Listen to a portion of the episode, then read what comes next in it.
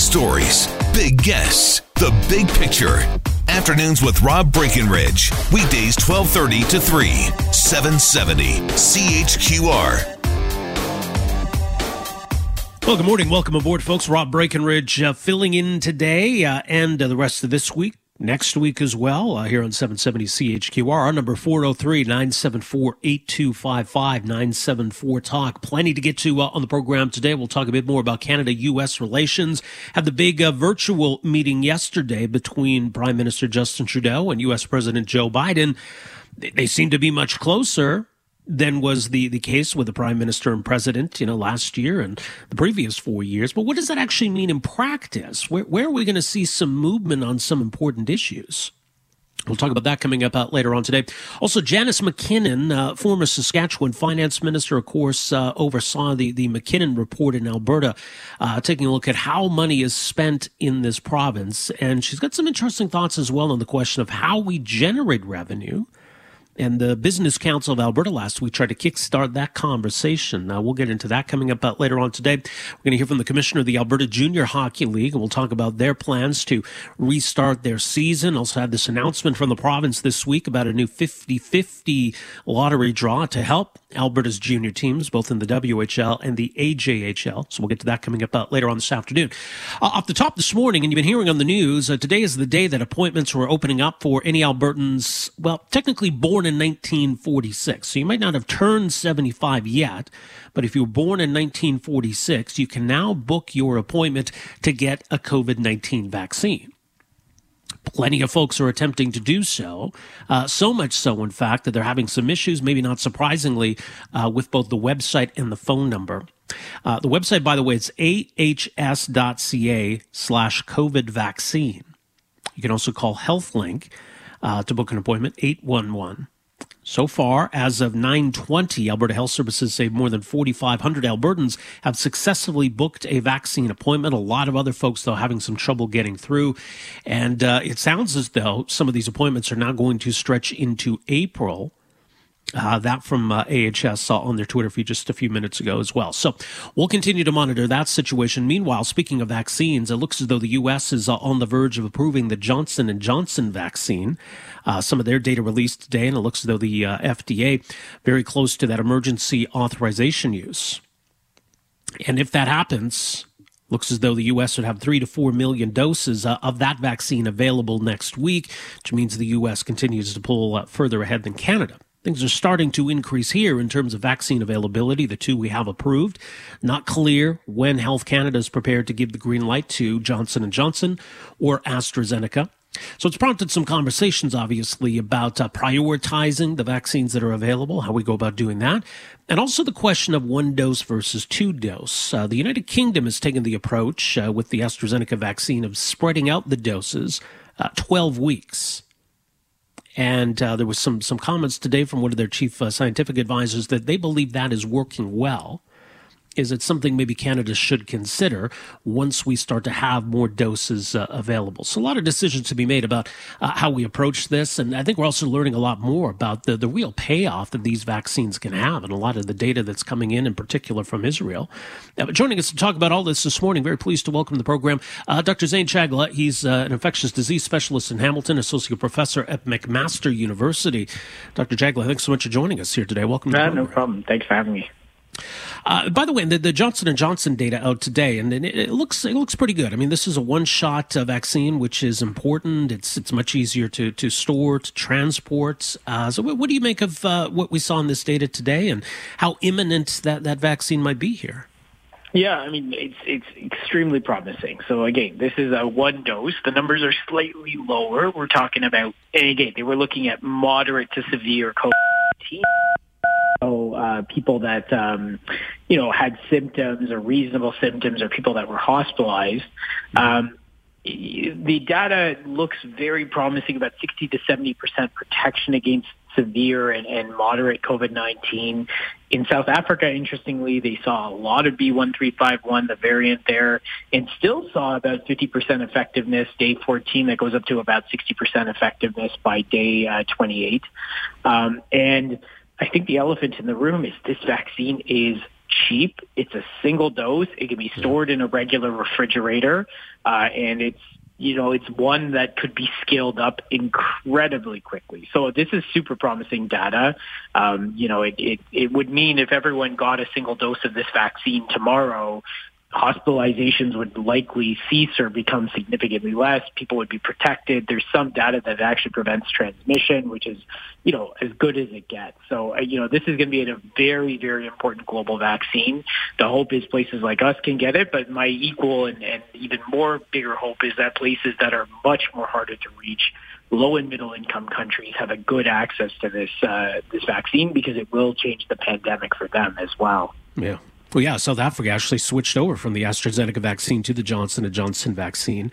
It's interesting, isn't it, how high Pfizer and Moderna sort of set the bar uh, when it comes to vaccine efficacy. But, you know, we, we shouldn't sell the Johnson & Johnson vaccine short. You mentioned that there are some notable differences in where these trials were conducted, and, and mm-hmm. that actually speaks well of, of what the Johnson & Johnson results show. And particularly when it comes to severe illness, when it comes to death, and, and those are obviously the most important factors we're worried about, the results look really, really really good. But I, I, guess that's that's the problem in assessing these vaccines. After we saw the initial results from Pfizer and Moderna, everything else seems to come up short. Yeah, I mean, I think there's there's the other part is framing the context, right? Pfizer and Moderna ran their trials largely during the summertime when, as we all know, the density of infections was much less. Um, you know, and, and Johnson and Johnson, the, the data submitted today cut off on January 22nd. That is actually, you know, when we saw this massive wave occur across the earth, where the risk of one being infected is actually much higher. So it may be a little bit of apples to oranges to do that comparison. Uh, and again, we, we discount, you know, we say 98% or 95%, but we discount practicality, right? I would rather a 75% adequate vaccine be administered to 10 million people than worrying about how to administer a um, million doses of a very high cold chain, difficult vaccine in that sense, right? And so, you know, the effects from a population level are going to be there with Johnson and Johnson. Uh, and and again, we we have to recognize these trials are a little bit different. Their populations are different, and so it's very hard to make that cross comparison. Now, with regard to, to the Pfizer and, and I guess the Moderna vaccine, uh, there, has been some conversation about how to approach the two doses. And, and, and I mean, look, the data from Pfizer does show that there's still some good protection after that first dose. But I mean, it's something you want to be careful about. So as, as Canada moves forward and our, our availability of vaccines starts to pick up, and there was a study last week in the New England Journal of Medicine suggesting maybe we look at a one dose approach or stretching out the interval between doses. How, how should we approach? Approach that, do you think? So, I mean, I think, you know, number one, not all of these vaccines are the same. And so Moderna and Pfizer fit into one bucket and AstraZeneca fits into another bucket. Mm-hmm. You know, AstraZeneca, there can be a good case made to deferring the dose to day 90 in that vaccine because actually in the clinical trial, there were a number of people that got the dose day 90 and they studied them. They saw their effects. They saw them relatively similar to people that got their dose earlier. So I think you can make that argument to people to say, hey, this is going to work just as well. We actually have real-time data on people on how to do it. Uh, and, and, you know, you can make that argument for it. Where Pfizer and Moderna are a little bit different is that no one has really studied what day 90 looks like for those people. And so, you know, the, there were people up to day 42 in the Pfizer trial that got the second dose. The authors of that, that paper in the New England Journal of Medicine really just went back and said, you know, if we take a look at people 14 days after they get their first dose to when they get their second dose, how many, how much protection is there? They suggested 92% based on the FDA data, which is great, but you don't know what those people look like you know, three, four, five weeks after their first dose. That that right. assumption is really based on people who got their first dose, who will eventually get their second dose, what it looks like for that short time interval in that sense. There is probably some buffer. We just don't know what that right number is. And I think given that context, going to day 42 makes sense because there are people studied in the clinical trials that went to that. When we talk about day 90, it's a whole lot more dicey at that point. And, and, you know, realistically, we don't know what the profile of someone who gets two mRNA vaccines day 90 looks like in the short term or the long term, recognizing this 95% I think we're trying to achieve in terms of efficacy might not be achieved by that regimen. And we don't have any examples from other vaccines uh, of this platform that we can draw from. You know, adenovirus vaccines have been given in Ebola, and so at least we have some data from there. Whereas RNA vaccines, we really have no data on how they work long term, uh, and so really that deferral strategy gets more dicier and dicier and dicier. Yeah, so it's something we we got to be very careful about. I, I get the some of the, the points that have been made about making the most of the doses we have available, but we also got to you know stay in, in line with what the data is telling us, don't we? Yeah, absolutely. I mean, again, at the end of the day, we want the maximum efficacy for our population. I think we're ex- willing to accept a buffer for the logistics and getting more doses out. But we, the last thing we want is to necessarily disrupt what these vaccinations are supposed to do. I would say, you know, places like England and Quebec and New Brunswick are going to be interesting as we watch their individuals to answer these questions I think we'll get a better sense of whether or not it's an effective strategy in, in real-time populations, or a strategy may change in three months once this is all sorted out. But for now, I don't think we have better data to change for more than a 42-day regimen, uh, unless, again, something else shows up in the interim. It's interesting because I, you know there's, there's increasing optimism when it comes to vaccinations. Canada's supply is going to continue to increase in terms of you know the, the payoff. We're seeing some really encouraging data. There's data out of Israel uh, suggesting that indeed these vaccines do appear to block uh, transmission, not not just illness. So that's really encouraging. We're seeing some countries where where cases have come down substantially, even even mm-hmm. without uh, mass vaccination. Uh, India, even South Africa too. So we're seeing some really encouraging trends, but you know we're not out of the woods yet, obviously, and there is still concern about the situation here. I mean, how would you describe the, the situation we're at right now, both in terms of vaccines, in terms of what we're seeing the virus do? It seems like we're we're in an interesting spot here. Yeah, I mean, I think we're we're in this precarious place. I mean, I, I keep describing it as you know turbulence before the landing, where we have you know the the ability to shift, pivot. You know, we don't know if rates are going to go up or down with the variants and the re-engagement with society. The vaccines are getting out there, but we're just starting to see community vaccinations across the country. I mean, hearing about Alberta, and, and there are challenges even with getting that going you know, we're, we're at this tipping point where things could go south a little bit. But long term, I think, you know, we, we're getting better weather. People are going to be outdoors more. Vaccines are getting into the right arms. We've seen incredible work done in long-term care where vaccines have shut down transmission and, and lowered deaths dramatically. Um, there is a lot of hope and optimism that we hit that landing. It's just going to be bumpy for the last little bit of that trip. We'll leave it there for now. Dr. Chagla, appreciate your insight on all of this. Thanks so much for making some time for us here today. No problem. All the best. All right, to you as well. Thanks again for joining us here. Uh, that is uh, Dr. Zain Chagla. He's a professor at uh, McMaster University, an infectious disease specialist in Hamilton. So his thoughts on some of the data is telling us about vaccines, again, really encouraging. Now it's the case of, all right, well, let's get those vaccines here. Let's get them into to people's arms. And obviously, we've had some issues on that front over the last couple of months. Hopefully, that's starting to change. So we mentioned at the outset some issues this morning, uh, you know, with just such an overwhelming amount of demand uh, for um, people to book vaccine appointments. Anyone born in uh, 1946 or earlier now is the opportunity to book a vaccine appointment. But again, the system's having some trouble keeping up with that. So we'll keep you updated on that. But that's at least, you know, a, a, step in the right direction, right? That we're now starting to expand availability and, and hopefully we can get all of this ironed out and keep going down that path. Already, what we've seen in Alberta, and we haven't vaccinated a, lot of people here yet, but uh, that we're able to target long term care homes and we're already seeing as a result, you know, cases coming down, the number of outbreaks coming down in long-term care. In fact, it's to the point now where there's a real conversation happening about, you know, can we start to safely ease a lot of the restrictions that were in place for long-term care because this whole situation has been so incredibly isolating, so difficult on the residents. So those are the conversations you like to be in a position to have. We got a lot to get to uh, on the Wednesday edition of the program. Again, 403 974 8255 is the number here today. My name is Rob Breckenridge filling in. We're back with more right after this. All right, welcome back. Rob Breckenridge with you. Latest from Alberta Health Services. 6,000 Albertans now, age 75 and older, uh, have been booked to receive their vaccine. AHS says appointments continue to be available.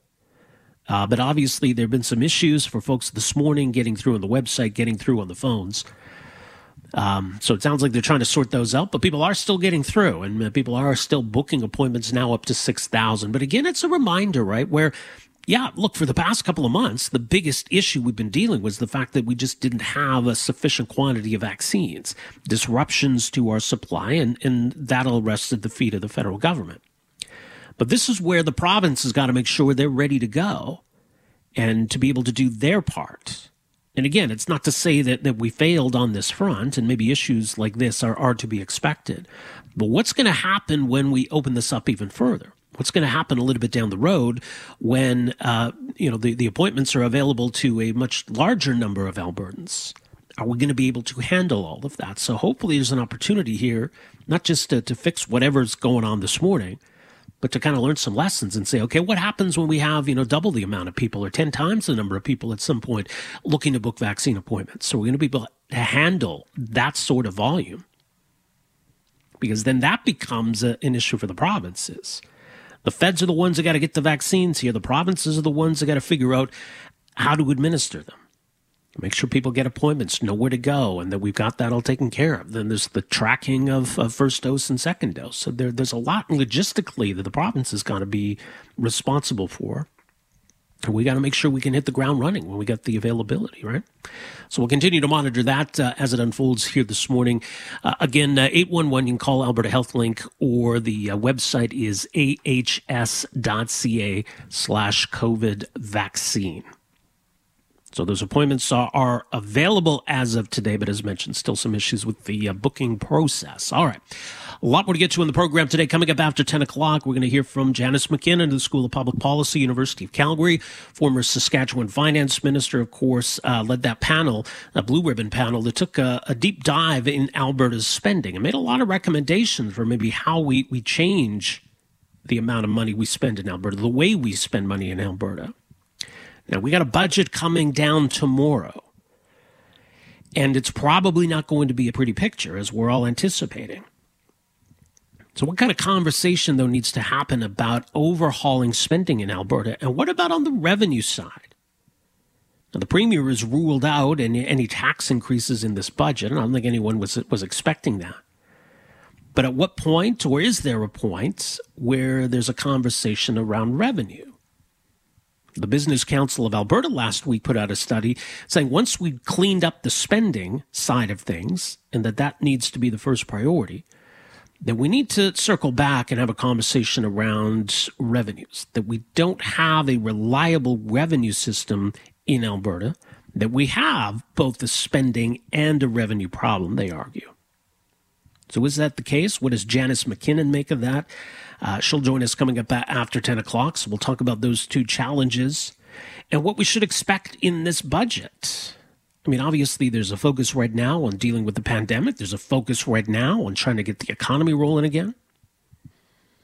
But at the same time, you know, we're racking up a lot of debt in the process. And so we, we can't be blind to that either. So we'll talk about that uh, coming up after 10 o'clock. Just to let you know as well, uh, we are going to hear from Alberta Finance Minister Travis Toews on Friday morning. So the budget comes down tomorrow afternoon. So we'll talk to the Finance Minister on Friday in terms of uh, you know the decisions they made with regard to this budget, how big that deficit is, what the plan is going forward. If there's one bright spot on the horizon for the Alberta government, there seems to be a lot of bullishness uh, at the moment regarding oil prices and, and even talk potentially of oil hitting triple digits once again. Something maybe a lot of people thought would never happen again. It's not to say that it's it's a lock. I don't know that the Alberta government should go into this budget tomorrow uh, with a forecast of $100 a barrel oil. But at least in the short term, that could really boost Alberta's fortunes, couldn't it?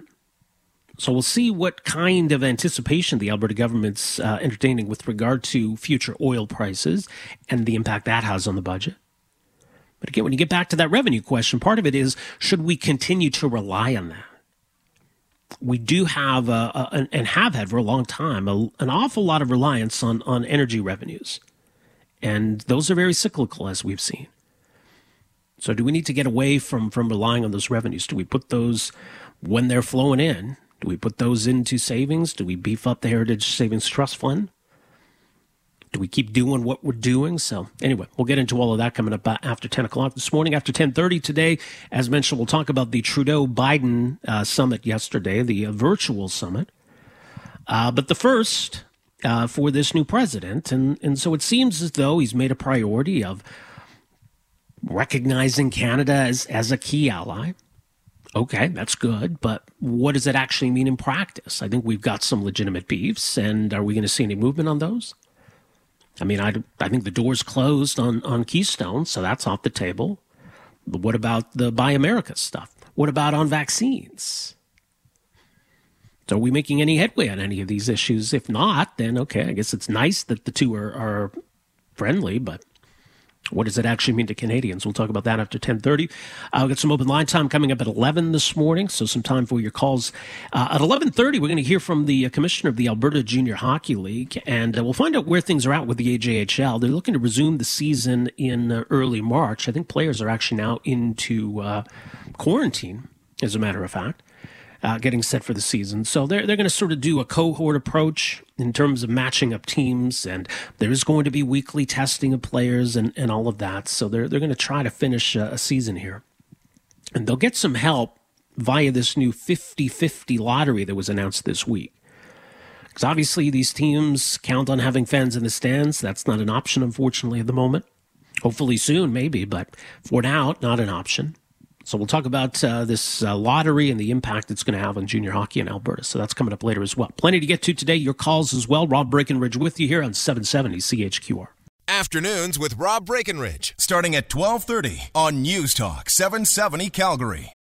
Canada may be known for its landscapes and friendly people, but beneath the surface lies a darker side of crime, history, and the paranormal. Since 2017, the award winning Dark Poutine podcast has explored the shadowy corners of the Great White North and beyond, delivering chilling tales from a uniquely Canadian perspective. Hosted by Mike Brown and Matthew Stockton with over 300 episodes and fresh releases every Monday, Dark Poutine is your weekly ticket to the creepier side of Canada. Listen to Dark Poutine on Apple, Spotify, Amazon Music, or wherever you get your podcasts.